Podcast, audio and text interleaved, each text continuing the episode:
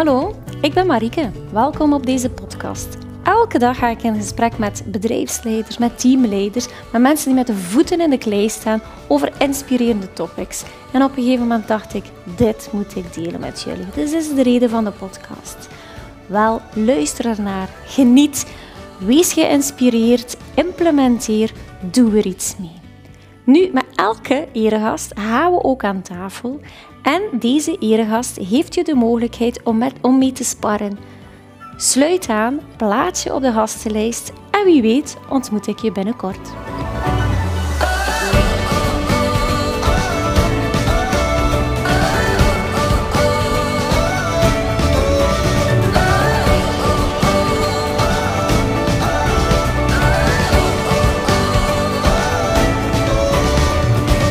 Katrien, ik heb jou vandaag te gast aan mijn tafel. Goedemorgen. Je bent Katrien van Eekhout, algemeen directeur, directeur pardon, van het Concertgebouw.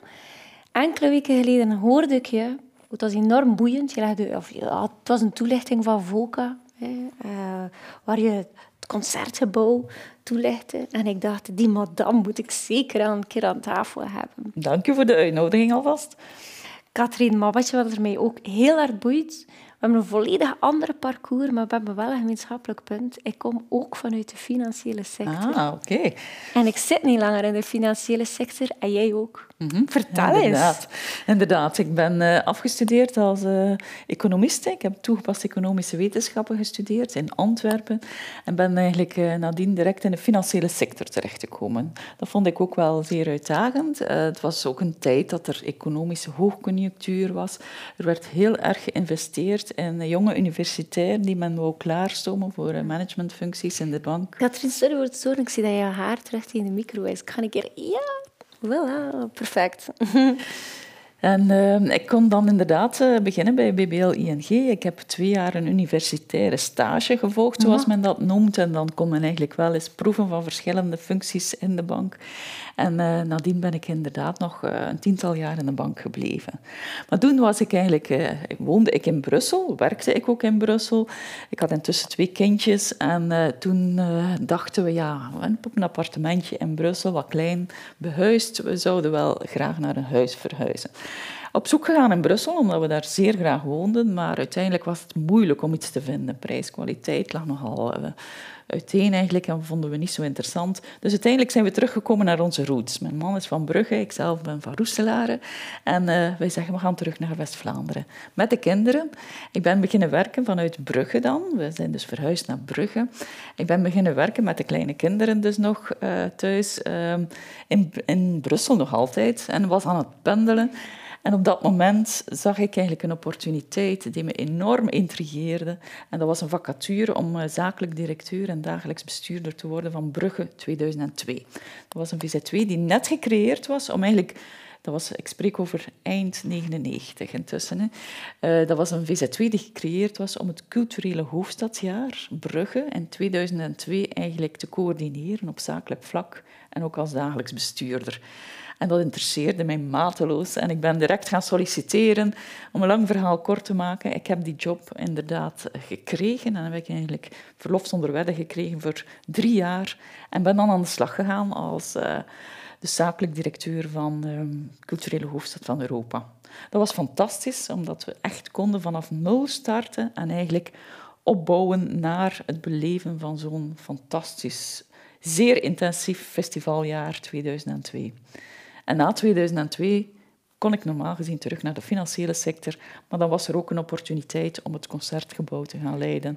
En dat heb ik eigenlijk met twee handen genomen. En, ja, maar, en je bent nog altijd concertgebouw aan het leiden en aan het trekken. Ja, ik vind het zo fantastisch. Ik heb eigenlijk het geluk gehad om echt aan de basis te staan van het concertgebouw. Het was ook zo dat in het cultureel hoofdstadjaar 2002 we vanuit het concertgebouw eigenlijk muziek- en podiumkunstenprogrammatie in het concertgebouw, eh, eigenlijk vanuit Brugge 2002 liever, eigenlijk de muziek en programmatie in het concertgebouw voor het jaar 2002 verzekerden. En dan vanaf 2003 moest die organisatie eigenlijk op eigen benen, zonder de belangrijke funding toch vanuit Europa, vanuit de overheden, vanuit heel veel sponsors, moesten het eigenlijk allemaal op eigen benen doen. En die uitdaging kreeg ik om dat eigenlijk te gaan leiden en dat vond ik fantastisch. Hm. En ben er direct op Ja, en ondertussen, ja, 2002, we zijn uh, 2000... Uh, 23. Ja, en dus januari vier ik eh, eigenlijk mijn twintigste verjaardag, persoonlijk dan in het Concertgebouw. Kan al tellen, hè? Dat klinkt bijzonder lang, en dat is ook lang, maar anderzijds heb ik echt zelf niet het gevoel dat ik uh, bij dezelfde organisatie ben blijven werken. Omdat de organisatie is zo geëvolueerd, we hebben zoveel verschillende fases meegemaakt. Uh, ik denk dat we kunnen zeggen dat we enorm gegroeid zijn in die twintig jaar. Ook heel veel diverser geworden. En ik vind het nog heel blijvend superboeiend om eigenlijk heel die uitdagingen, die vele uitdagingen die er ook vandaag nog liggen, verder te kunnen coördineren. Maar weet je, um, nu opnieuw, ik, voel, ik, hoor je verhaal vertellen, boeit mij enerzijds omdat ik ook um, vanuit de financiële wereld weliswaar niet in de culturele wereld, maar weliswaar in de, in de ja, ondersteunende de, de zorg-HR-wereld uh, terecht ben gekomen. Het psychologisch aspect dan meer in de bedrijven. Wat er mij bij jouw verhaal enorm hard boeit, Katrien, is... Um, je hebt financiële achtergrond, je hebt in de tijd gekozen voor de culturele sector. Ja. Maar wat triggerde jou in godsnaam om Brugge als culturele hoofdstad mee ja. op de kaart te zetten. Voor mij was dat eigenlijk bijna een evidentie. Ik ben zeer cultureel opgevoed. Ik heb ouders die echt wel zeer veel belang hechten aan kunst en cultuur in, uh, in mijn opvoeding. Uh, mijn moeder is zelf klassica, heeft dus eigenlijk Latijn en Grieks gestudeerd en dan ook eventjes onderwijs gegeven, maar uh, ik zelf heb ook Latijn Grieks gestudeerd. Mijn vader uh, was heel erg bezig met muziek, was eigenlijk fanatiek uh, met jazz bezig. Hij heeft zelf saxofoon gespeeld, klarinet gespeeld. Mijn broer drumde de zondagmorgen bij ons thuis. Was echt muziek maken samen. En ik vond dat fantastisch. We gingen als we op reis gingen, was dat heel wat museums dat we bezochten. En ik vind het eigenlijk echt... Ik was echt getriggerd door kunst. Uh, ik heb dat ook in mijn opvoeding dus echt meegekregen. Ook in, in mijn opleiding op school. En voor mij was dat eigenlijk zo'n beetje een droom. Enerzijds vond ik dat economisch aspect superboeiend. Maar anderzijds, als je dat kunt doen in een sfeer van kunst en cultuur was dat voor mij eigenlijk wel een droom. En was je toen al in de tijd in de financiële uh, wereld ook een manager en ook een leidinggevende? Ja, ik heb dus heel snel eigenlijk toch wel uh, gekozen om ook wat leidinggevende ervaring te kunnen opdoen in de banksector. En ik was dan ook blij dat ik die kans kreeg om inderdaad een team te gaan leiden. En natuurlijk wel binnen een financiële sfeer.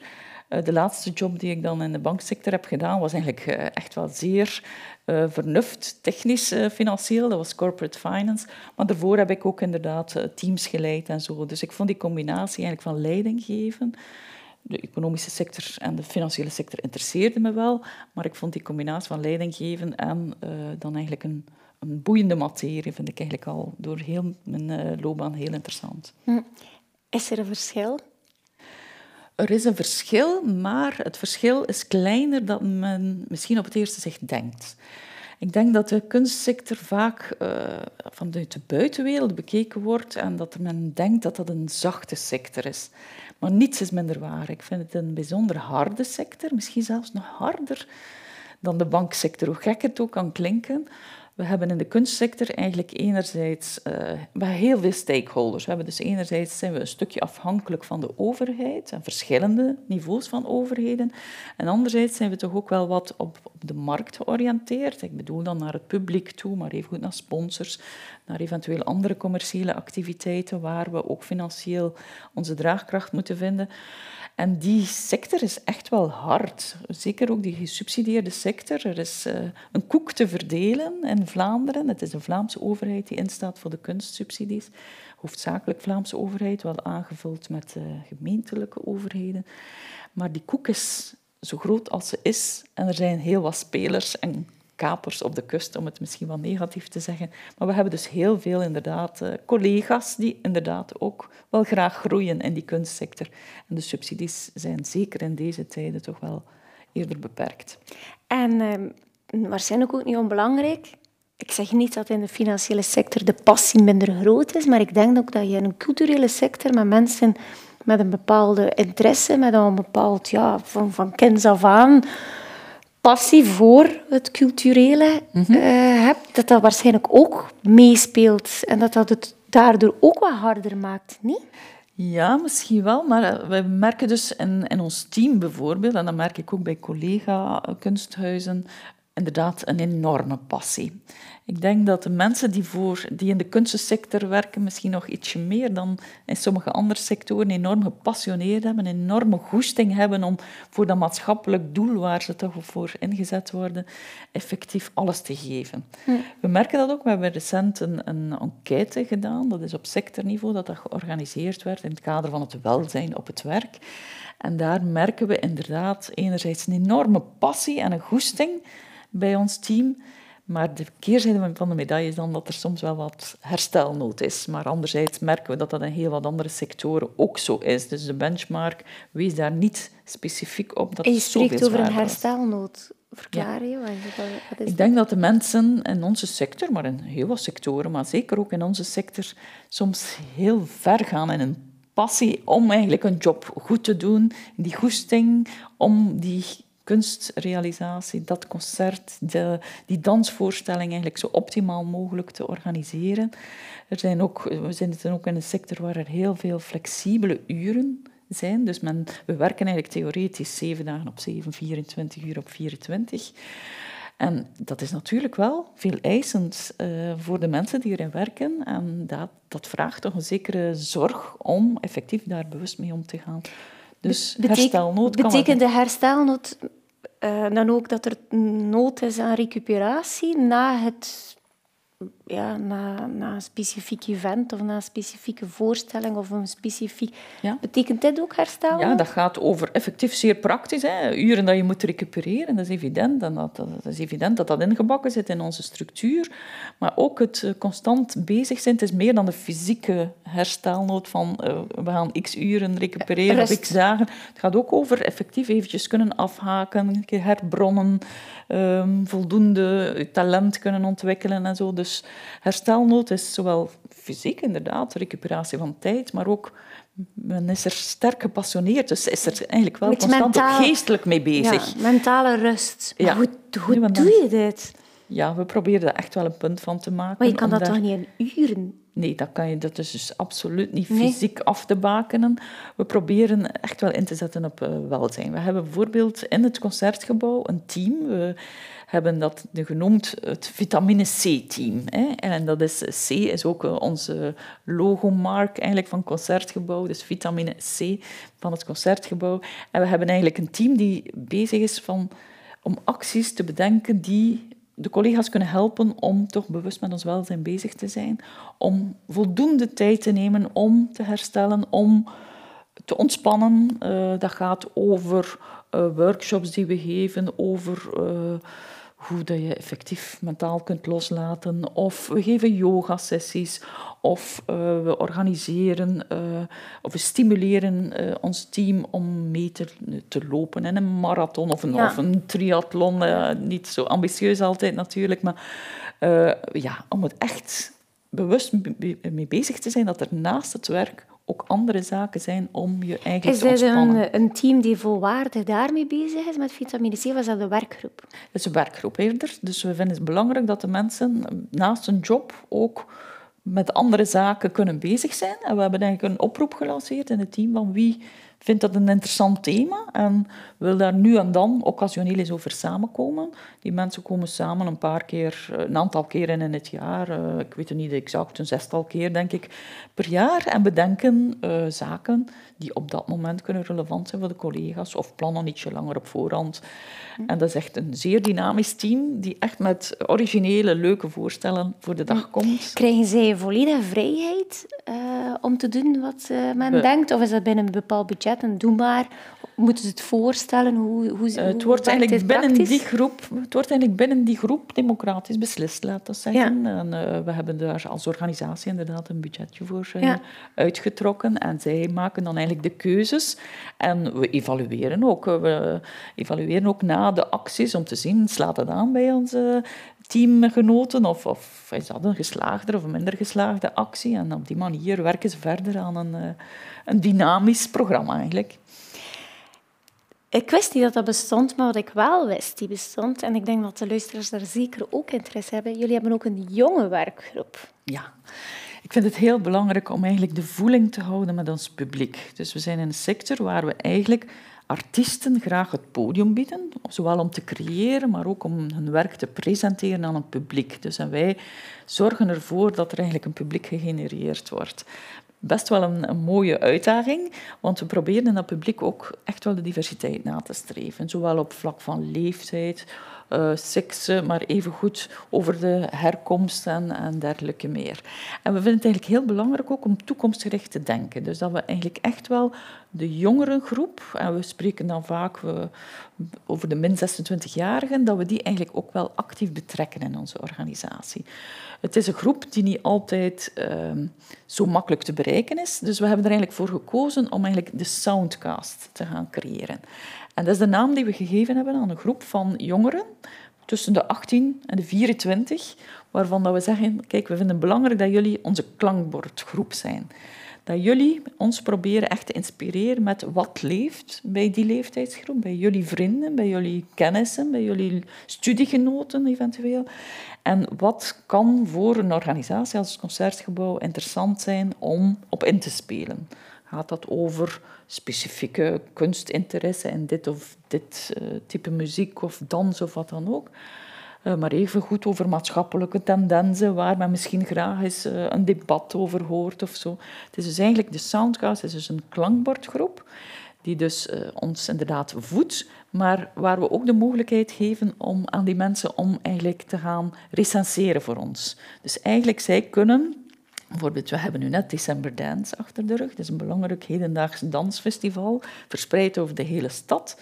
En Soundcast is super actief geweest deze voorbije tien dagen om eigenlijk met de artiesten interviews te gaan afnemen, te recenseren over voorstellingen, om eigenlijk dan uh, de communicatie te voeren vooral naar hun peers, naar hun leeftijdsgenoten. Dus we hebben eigenlijk de communicatie van het concertgebouw toch echt wel voor een stuk uit handen gegeven. En naar die doelgroep gaat de Soundcast eigenlijk aan de slag. Dus eigenlijk de vertaling naar sociale allee, media kanalen. Absoluut. Ondersteunen zij dan ook? Ik ben dan aan het denken aan TikTok of aan een... Aan een, ja, een Absoluut. En zij maken ook de content. Hè, want eigenlijk onze communicatie is nu eigenlijk volledig gebaseerd op content die we creëren. Samen met de artiesten, samen met andere actoren in de maatschappij. En zij gaan eigenlijk mee die content creëren en zijn dan ook mee verantwoordelijk om dat te gaan verspreiden. Zij het via social media, maar evengoed door interviews in magazines of, uh, of in onze seizoensbrochure of op onze website. En uh, zijn deze jonge gasten uh, medewerker of zijn dat vrijwilligers? Nee, dat zijn geen medewerkers. Dus dat zijn eigenlijk mensen die we ook... We hebben ook een open call daarvoor gedaan.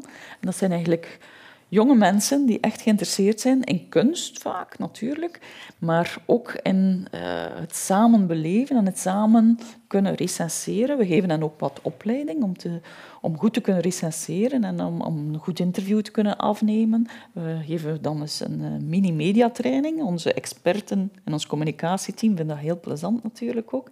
En zo hebben we ook die kennisdeling.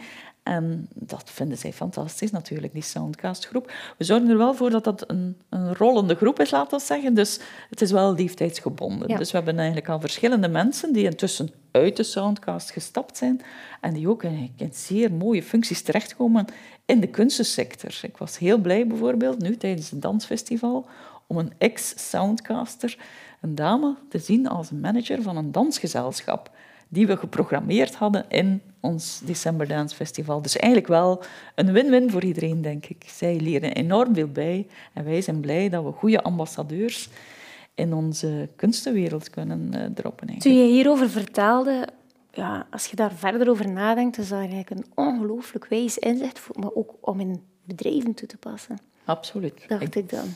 Ik denk eigenlijk dat we als kunstensector heel wat kunnen bijleren, ook naar bedrijven toe. En wederzijds, hè. Ik, ik sta heel erg open voor kennisdeling, maar we zitten in een creatieve sector. Wij zijn eigenlijk gewoon in de kunstensector om eerder out of the box te denken. Ja, klopt. En we worden gestimuleerd om creatief bezig te zijn. We zijn er dagelijks mee bezig. Kunst is per definitie creatie. En we vinden het eigenlijk fantastisch als we ook met uh, bedrijfspartners eigenlijk die kennis kunnen delen. En dat gebeurt wel vaker. We hebben dus een aantal partners rond het concertgebouw. Dat zijn dan vaak ook sponsors die ook die meerwaarde wel zien. Dus zowel van de creativiteit die in onze sector leeft, maar even goed van de vele communicatiekanalen dat we hebben en de, de mooie mogelijkheden om uh, klanten of prospects te ontvangen en zo. Dus ik denk inderdaad dat wij eigenlijk nog veel te leren. Ja, en als je daar, om nu terug over de soundcloud te spreken, als je daarover nadenkt, dat zijn geïnteresseerde jonge gasten die een invloed, die een input kunnen hebben hè, op wie dat jullie zijn, het concert, maar hoe dat je het publiek kan benaderen. Maar tegelijk, je heeft ook mogelijkheid tot groeikansen, want je spreekt net over een manager. Mhm. Maar aan de andere kant, je, je, een bedrijf heeft ook moeite om een jonge doelgroep te bereiken. Laat staan van de juiste rol, allee, functies te kunnen invullen. Ze komen recht van school, ze moeten nog heel veel bijleren. Ze zijn soms ook niet getriggerd, stellen soms ook hoge eisen ten opzichte van een werkgever. Dan denk ik, maar ja, misschien is de manier waarop dat je op de markt plaatst, het product, de service dat je verleent, niet, trigger je hen niet, prikkel je hen niet, mhm. dan lijkt me dat echt wel een enorm boeiende... Ik denk dat het heel terecht is wat je zegt. We merken ook bij onze bedrijfspartners dat er hoe langer hoe meer het belang is van employer branding, van het aantrekkelijk voorstellen van als werkgever om die jonge mensen te triggeren. Er is inderdaad die krapte op de arbeidsmarkt, die ervaren wij ook voor een stuk. Maar anderzijds denk ik inderdaad met zo'n initiatieven dat je echt wel die, die band met die jongeren zo hecht maakt. Je maakt ze eigenlijk een beetje verliefd op het concertgebouw en op kunst. En dat vinden wij natuurlijk fantastisch. Hè? En, en dat, de meesten komen er echt super enthousiast uit. Dit is nu Soundcloud. Je sprak net over vitamine C. Ja. Uh, zijn er zo nog bepaalde initiatieven hè, dat je opgezet hebt uh, binnen de culturele sector versus de financiële sector? Je zegt, dat is toch wel een gemene deler? Ja, ik denk het belang dus van... Ik, ik geloof echt dat het een zeer...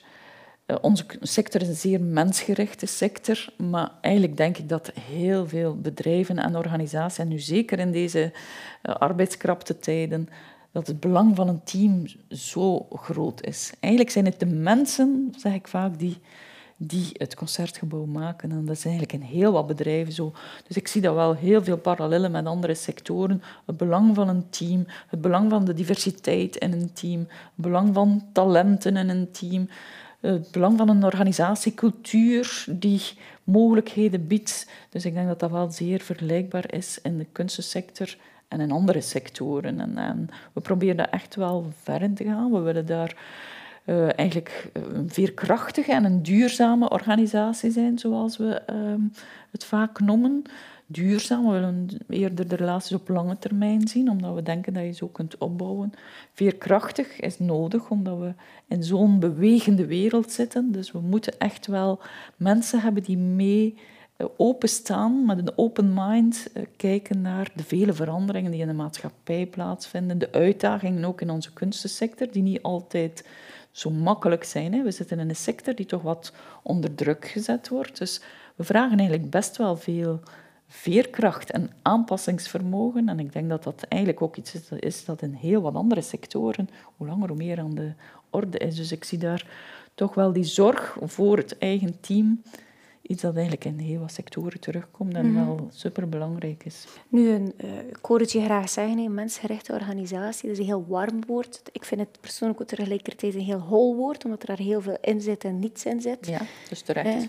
Eh, um, het is vaak gemakkelijk gezegd, maar in de praktijk heel moeilijk. Het is ook hetgene wat het vind ik persoonlijk het meest lastige is, mm om dagelijks het mensgerichte organisatie prioriteit te stellen. Ja, omdat je tegelijkertijd, ja, er is niet de mensen die komen werken moeten ook geld verdienen. Eh, voor, er, moet, ja, er zit een businessplan ook volledig achter. Dus die focus, ja. dat merk je heel vaak. Um, nu, de verschillende projecten die je opzet, dat wijst effectief op dat mensgericht is. Je vitamine C, ik weet ook dat je reclame hebt gemaakt over fietsen ja. naar het werk en dergelijke. Dus die sport en die gezondheid. Maar wat mij ook boeit, um, is een culturele organisatie op dezelfde manier georganiseerd als een ehm, klassieke bedrijfsorganisatie. Wat bedoel ik daarbij? In een klassieke bedrijfsorganisatie heb je de silo's. We horen dat niet graag zeggen, maar financieel, mhm. human resources, operations. En deze hebben dan hun eigen afdeling. En dan hebben we de klassieke executive committee of het management committee, die dan ook op hun beurt als leadership team samenkomt om elkaar te informeren. Dat is hoe een klassieke organisatie zou moeten georganiseerd zijn. Hoe, hoe is het in, in het concertgebouw? Het is dus wel zeer verschillend in onze sector eh, qua grootte van organisaties. We hebben dus eigenlijk in de Vlaamse kunstensector, die gesubsidieerd wordt door de Vlaamse overheid, iets meer dan 200 organisaties. En daar heb je heel wat verschillen in. Je hebt enerzijds verschil tussen meer presenterende plaatsen, dat is eigenlijk eh, presentatieplekken, en anderzijds heb je dan die meer producerende gezelschappen, een dansgezelschap, een orkest en zo. Dat zijn dus eigenlijk de, waar de kunstenaars effectief produceren. Bij ons is dat meer een presentatieplek. Je hebt dan ook een enorm verschil in grootte van organisaties. Je hebt heel kleine organisaties, die draaien rond één persoon, twee, drie personen. En je hebt dan organisaties zoals de onze, die al snel een zeventigtal mensen, naast nog vrijwilligers en uh, interimmers en zo, uh, telt. Dus dat is heel verschillend qua grootte. En ik denk als concertgebouw hebben wij ons wel wat georganiseerd. Ik denk dat we toch kunnen zeggen, een beetje vergelijkbaar met een KMO. Ehm, dat is ook wel nodig, denk ik, die zekere structuur. Maar dat neemt niet weg dat we ervoor kiezen om eigenlijk van niet vast te klampen aan een vast, vaste structuur, maar net wat te evolueren naar een iets fluidere organisatie. En dat doen we net door de mensen zo'n rol te laten opnemen of te laten participeren op, eh, in een werkgroep die rond een bepaald thema en zo werkt, zodanig dat ze enerzijds met een ander thematiek even uh, kunnen aan de slag gaan, maar anderzijds ook is het een ideale manier om de collega's beter te leren kennen, om eigenlijk beter uh, op elkaar in te spelen, nog beter te kunnen samenwerken. Dus we zien daar eigenlijk ook wel heel wat voordelen en we voelen ook dat dat voor heel veel mensen motiverend werkt. Om eventjes uit hun uh, eigen functie toch ook wel een breder thema te kunnen hmm. aanpraten, uh, hmm. over praten met anderen, uh, van gedachten wisselen, acties uitwerken en zo. Dus ja, een tamelijk vaste structuur, maar ja, sterk evolueren toch naar een fluidere organisatie dan misschien tien jaar geleden, omdat we echt wel die thematische aanpak ook zo Die verbinding meer tussen de verschillende rollen. Absoluut. Wat ik merk in organisaties, als de communicatie zo wat stroef loopt, merk ik heel vaak dat de oorzaak is dat de rol niet duidelijk is. Ja. Mm Zo groter de organisatie groeit, wordt er meer geduwd op die rol. Daarom niet die functie, want functie, men weet allemaal wat de titel inhoudt. Maar als je, wat is eigenlijk jouw rol echt in de organisatie? Waar zit je? Zit je aan de kop, zit je aan de buik, bij wijze van spreken, in de organisatie? Dat dat een heel belangrijke is. We hechten daar wel veel belang aan in onze human resources beleid. We hebben dus uh, ja, de klassiekers als een functieomschrijving, een profielomschrijving van uh, de verschillende functies die we hebben. Um, maar anderzijds is het inderdaad zo, zeker, ik sprak daarnet over een fluïde organisatie, een sterk evoluerende context en zo. Dus moeten we dat wel voldoende in het oog houden dat inderdaad die rollen en de verwachtingen naar die rollen zo helder mogelijk zijn. Um, dat, is, dat is een dagelijkse zorg, denk mm. ik. Zeker vanuit Human Resources. Om daarop in te spelen, dat is een dagelijkse zorg, maar dat is ook een, dat is wederkerig. Het is niet omdat je eenmaal duidelijk maakt, dat is jouw rol.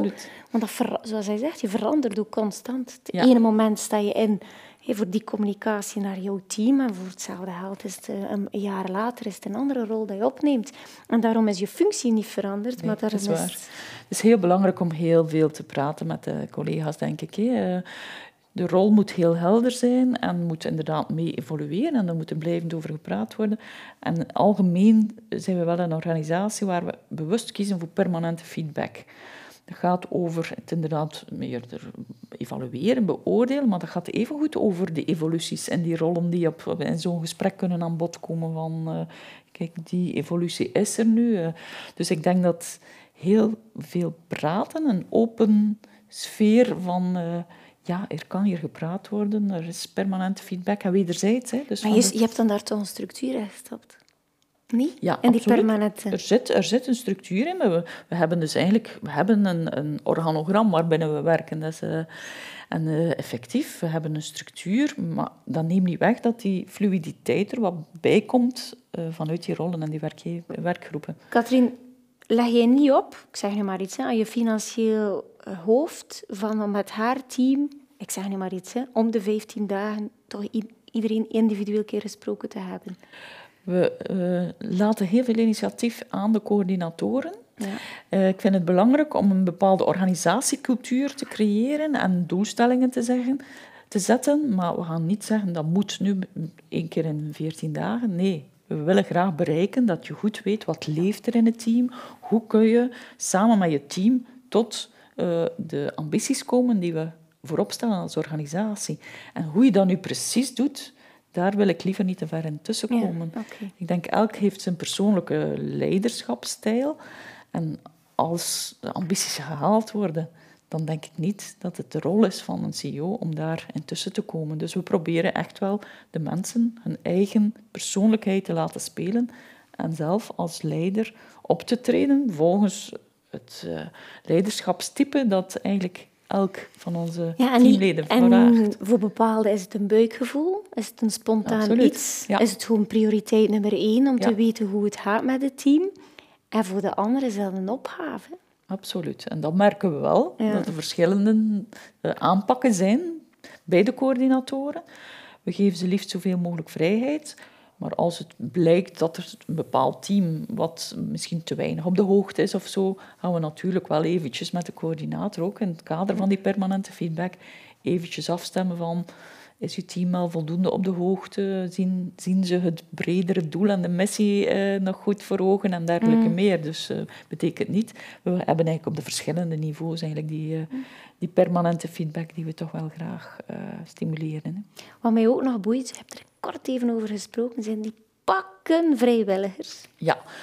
De organisatie draait echt op mensen, ik ja. zei het al. En eigenlijk, als we alles samen bekijken, hebben we toch iets meer dan 400 mensen die het concertgebouw... Immens, Ja, dat is echt veel. Hè? Dus 1500 activiteiten per jaar organiseren we, iets meer zelfs. En het zijn eigenlijk iets meer dan 400 mensen die daarvoor instaan. Dat zijn niet 400 fulltime equivalenten voor het goede begrip. Hè. Dat gaat dus over een zeventigtal mensen die vaste werknemers zijn. Uh, sommigen vier vijfden, maar de meeste vijf vijfden, dus een fulltime job. En daarnaast hebben we uh, heel wat vrijwilligers, zoals je het al noemde. Dus we hebben een 180, een pool van een 180-tal mensen, waaruit we eigenlijk kunnen putten om op vrijwillige basis ons te ondersteunen.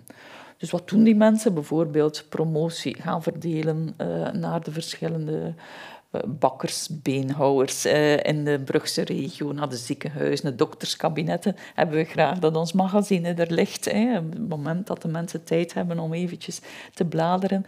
Dat is bijvoorbeeld een job die de vrijwilligers doen, tal van andere jobs. Maar naast de vrijwilligers hebben we ook we, zijn dus een sector die werkt met tamelijke pieken. Ik sprak net over een festival dat we net achter de rug hebben. Geen enkele dag is zoals de dag ervoor. We hebben enorme pieken en dan in de zomer een iets luwere periode bijvoorbeeld. Maar om die pieken te kunnen opvangen hebben we ook heel veel nood aan mensen die op interim en freelance basis worden ingeschakeld. Dus wij streven er altijd naar om een vast team te hebben met experten, maar die dan eigenlijk op piekmomenten aangevuld worden met uh, interimmers of freelancers die ons kunnen ondersteunen voor bij bepaalde momenten is er heel veel, zijn er heel veel events. Want naast onze artistieke werking hebben wij ook congressen en events voor bedrijven die we organiseren. En dat heb je niet volledig in de hand wanneer die uh, events zich allemaal voordoen. De vraag is groot. Sommige momenten zijn echt piekmomenten. En dan hebben we naast het vast team van eventmanagers ook een aantal mensen die we op freelance basis inschakelen. En die puzzel moet eigenlijk kloppen. Dus is wel... Ik kan me dat echt wel voorstellen, ja. Een complexe puzzel om eigenlijk zo'n seizoen eigenlijk, uh, klaar te stomen. We maken ook wel telkens voor het seizoen maken we eigenlijk een inschatting, zullen wij dat seizoen wel kunnen realiseren met de mensen die we hebben? Want die check moet toch eventjes gebeuren, niet alleen financieel haalbaar, maar ook Tuurlijk. op human resources vlak haalbaar. En daarvoor hebben we toch wel een model ontwikkeld waarbij dat we vooraf proberen in te schatten per productie. We gaan daar tamelijk detailistisch te werk. Per productie, hoeveel tijd zou dat nemen voor dergelijke en dergelijke functie. En we gaan eigenlijk een puzzel maken om te zien of het eindresultaat, of het wel klopt met de mensen die we hebben. Net ook, ik vind dat heel belangrijk om die oefening te doen voordat we een seizoen naar het publiek toe lanceren. Net ook om mee te waken over het welzijn van de mensen. Het blijft dus een issue toch wel, hè? een aandachtspunt, denk ik, in onze sector, maar overal. Ik sprak al over die herstelnood en zo. We willen dat graag goed beheersen. En eigenlijk voordat we stappen in een seizoen goed weten we, ja, oké, als we dit en dit realiseren, moet het in principe haalbaar zijn. En we houden altijd rekening met een buffer waar er onverwachte omstandigheden zijn, want zeker in een creatieve sector en zo'n veranderende maatschappij heb je eigenlijk constant wel zaken die wat onverwacht zich ook voordoen. Maar dat proberen we vooraf zelfs ook al in te calculeren. En dan heb je eens een vrijwilliger of een paar vrijwilligers die natuurlijk ja, zodanig ja, gepassioneerd zijn ja. met het culturele. Ik kan me perfect voorstellen dat dit alleen al een challenge is, want ik moet daar eerlijk over zijn. Ik denk dat ze niet allemaal uh, even 100% of toch 90% passen bij het plaatje. Ook dit nog. Dat is inderdaad, het vraagt heel wat coördinatie. Maar ik vind het zo boeiend om die passie ook bij die vrijwilligers bezig te zien. Dus we hebben dat is eigenlijk de gemene deler. Ja, het is echt ook een stuk van ons draagvlak. Dat zijn ambassadeurs, één voor één ambassadeurs voor onze werking. Dus niet alleen hebben ze echt een toegevoegde waarde om effectief bijvoorbeeld uh, die promotie breder te gaan voeren, maar het zijn echt één op één ambassadeurs die weer in hun netwerk eigenlijk echt wel het concert mogen promoten. En dat voelen we, dat voelen we. Dat is een, dat is een olievlek die eigenlijk uitgaat. Dus zowel de vrijwilligers als de freelancers. Freelancers zijn soms ook mensen die om een of andere reden het concertgebouw als vaste medewerker voor het verlaten hebben, omdat ze andere ambities hebben of verhuizen of, of een mhm. combinatie van uh, meerdere zaken willen doen. En dat blijven ambassadeurs die, die zich graag dan inzetten op een iets lossere basis bijvoorbeeld voor onze werking. Dus ik denk dat dat heel belangrijk is. De groep van mensen die eigenlijk het heel maken, dat zijn eigenlijk echt 400 ambassadeurs die je er zomaar bij krijgt. Wat mhm. natuurlijk heel erg meegenomen is. Sophie Spriet, de huidige CEO van de Walen Vastgroep. Ja. Je weet ook, in de vastgoedsector zijn dat zelfstandigen. Ja. En zij zei toen tijdens het gesprek van eigenlijk of dat nu zelfstandigen zijn of klassieke medewerkers op de payroll, eigenlijk zijn het net even harde werkkrachten en bekijken we die gelijk. En zij worden ook benaderd, net als een nieuwe werknemer, ja. Uh, op de payroll, juist op dezelfde manier. Die kennen, die, die worden even hard betrokken. Daarom iets niet allemaal in dezelfde zin operationeel, maar die passie, die, die het mee op sleeptouw nemen in functie van well-being of meenemen op, die worden mee in de loop uh, opgenomen. Ik weet niet hoe dat, dat wordt bekeken met vrijwilligers. Maar ik kan me wel voorstellen dat je vrijwilligers hebt die serieus uh, ook heel erg actief Absoluut. mee zijn. Misschien zelfs evenveel of meer uren kloppen dan uh, iemand die op de payroll staat. We proberen echt wel oog voor te hebben. We hebben uh, nu en dan nodigen we ze samen met ons team uit, maar we hebben ook parallele, laten we zeggen, infosessies, maar ook informelere momenten, dat we gewoon eens bij een glaasje uh, samen praten en, en uh, ja, over uh, koetjes en kalfjes, evengoed als over de werking. Dus we proberen die mensen ook echt wel te betrekken, ook telkens voor het seizoen in te lichten welk seizoen komt er, wat zijn de hoogtepunten. Mm. we proberen ook, en dat vind ik ook heel belangrijk, zowel bij de medewerkers, als dus de vaste medewerkers, als bij de lossere, dat men echt de missie van ons huis zeer goed kent. Het klinkt evident, maar ik denk dat er nog zoveel bedrijven zich er toch nog een beetje aan bezondigen dat er vaak medewerkers zijn die eigenlijk onvoldoende de, het, het doel, het gemeenschappelijk doel waarvoor we gaan, kennen. Dus ik vind dat wel heel belangrijk. En wat is die van jullie? De missie van ons is eigenlijk, we willen een, een wereldspeler zijn op het vlak van muziek, hedendaagse dans en klankkunst. We hebben dan ook enkele secundaire disciplines, dat is dan meer literatuur, architectuur en uh, beeldende kunst ook. En we willen ook een open huis zijn, waar eigenlijk zowel artiesten eigenlijk echt wel hun ding kunnen doen, van creatie in elke fase van een loopbaan tot eigenlijk presentatie en ook reflectie over kunst. En waar we ook een divers publiek kunnen raken en betrekken en, en actief betrekken vaak ook. En we willen eigenlijk ook voor Brugge en voor Vlaanderen internationale uitstraling geven die men ook verwacht eigenlijk. Ja. Dus, uh, en hoe breng je dit over? Wat je zegt van je hier nu zo... Ja, dan natuurlijk als algemeen directeur, je moet het wel kennen. Ja. Maar hoe breng je dit over? Wij zorgen in onze communicatie niet alleen voor het promoten van de events die uh, plaatsvinden in het Concertgebouw, maar we hebben ook eigenlijk een, uh, een communicatielijn die eigenlijk meer over het beleid gaat. Dus we hebben dat geprobeerd, eigenlijk die missie, die een beetje vaak soms een beetje hoogdravend lijkt, dat te vertalen naar een zestal werkwoorden die we eigenlijk dan eigenlijk illustreren met concrete acties die we op dat vlak doen. Dus de werkwoorden zijn voor het concertgebouw geeft vleugels. dat is dan vooral over de artistieke werking, dat we de artiesten eigenlijk uh, jong en uh, al gevestigde waarden eigenlijk willen zoveel mogelijk nog laten schitteren en nog laten verder groeien. Concertgebouw onderneemt, waar we dan uh, meer toelichting geven over de maatschappelijk verantwoorde manier waarop dat we ondernemen.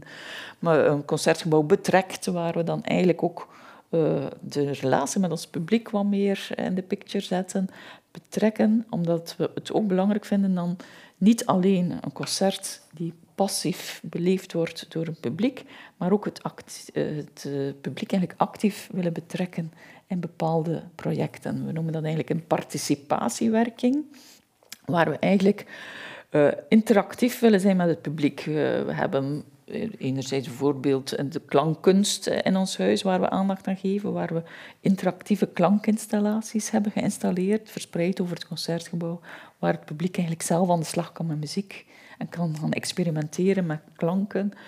Maar dat gaat ook over uh, nog breder participatiewerking, waarbij we ook bepaalde doelgroepen die niet zo rap de weg vinden naar het concertgebouw, echt wel actief willen betrekken. Zo hebben we bijvoorbeeld recent een project gedaan. Ik vond het persoonlijk zeer pakkend. Ik ben naar het eindresultaat gaan kijken um, rond mensen met dementie voor mensen met dementie is muziek zeer belangrijk. En uh, we vinden het eigenlijk ook belangrijk om hen dat te kunnen laten beleven, maar ook op een actievere wijze dan puur naar een concert komen. Dus we hebben eigenlijk een project opgestart waar dat ze met een mantelzorgers eigenlijk samen gedurende verschillende weken gerepeteerd hebben om eigenlijk een, uh, een koor te vormen er was, dan ook uh, mee versterkt door een bestaand koor. En die zijn eigenlijk samen tot een heel mooie koorproductie gekomen, die ze dan ook voor het publiek hebben voorgesteld. Dus voor die mensen is dat een, een bijzonder traject, waar ze eigenlijk een beetje uit hun kokon gehaald worden, waar ze toch vaak ingeduwd worden. En waar ze eigenlijk konden enorm genieten van die muziek en dat zelf ook kunnen maken. Dat bedoel ik ook dan met die participatie. Dus we gaan niet enkel mensen laten muziek beluisteren, maar ook zelf de mogelijkheid geven binnen bepaalde projecten om eigenlijk zelf aan de slag te gaan en dan zelfs, zelfs op te treden. Dus dat was eigenlijk een heel mooi concert om te zien om hoe die mensen dan bijzonder voldaan waren. Knap. Niet alleen omdat ze die prestatie hadden geleverd, maar ook hoe dat ze echt in hun waarde werden gerespecteerd. Hm. Vond ik heel bijzonder. Je spreekt ook met heel veel warmte over het project. Mooi om te horen. Nee, het was echt wel fijn om te zien ook. Katrien, Welke, jij hebt de financiële sector, nu de culturele. Welke tips heb jij als, als je nu zou kunnen uitspreken naar een leidinggevende, mm van een teamleider of als bedrijfsleider? Dat je zegt van... Ik denk goed de vinger aan de pols houden wat leeft in het team. Veel luisteren en daaruit leren. Um, motiveren, denk ik, is ook heel belangrijk. Uh, het is soms misschien sterker dan verschillende bedrijfsleiders zelf denken, maar niet te veel willen sturen. Wel meer een context creëren waardoor dat de mensen gemotiveerd aan de slag kunnen gaan.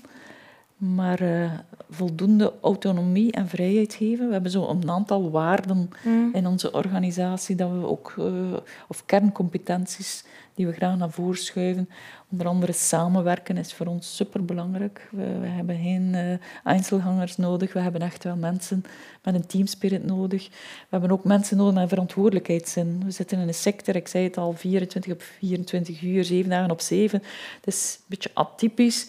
Je, je hebt eigenlijk echt wel mensen nodig die dat op dat moment echt die verantwoordelijkheid te volle kunnen nemen. Men kan niet... Uh, en het concertgebouw is denk ik ook 7 op 7 open. Ja, inderdaad. Dat ervoor zorgt dat er constant ja, ja, wordt gewerkt. Hè? Ja, va Dus we hebben eigenlijk echt wel... En een klassiek bedrijf, ja, het weekend, het helemaal bij wijze van spreken. Als jij thuis bent aan het wandelen bent, ja, is iedereen aan het wandelen. Zeker, nee, nee het is zo. Het is een groot verschil. We vinden het ook heel belangrijk dat de mensen uh, oplossingsgericht denken. Dus men mag in onze organisatie niet in problemen denken. Er zijn heel veel problemen. We moeten die, niet, we moeten die wel erkennen.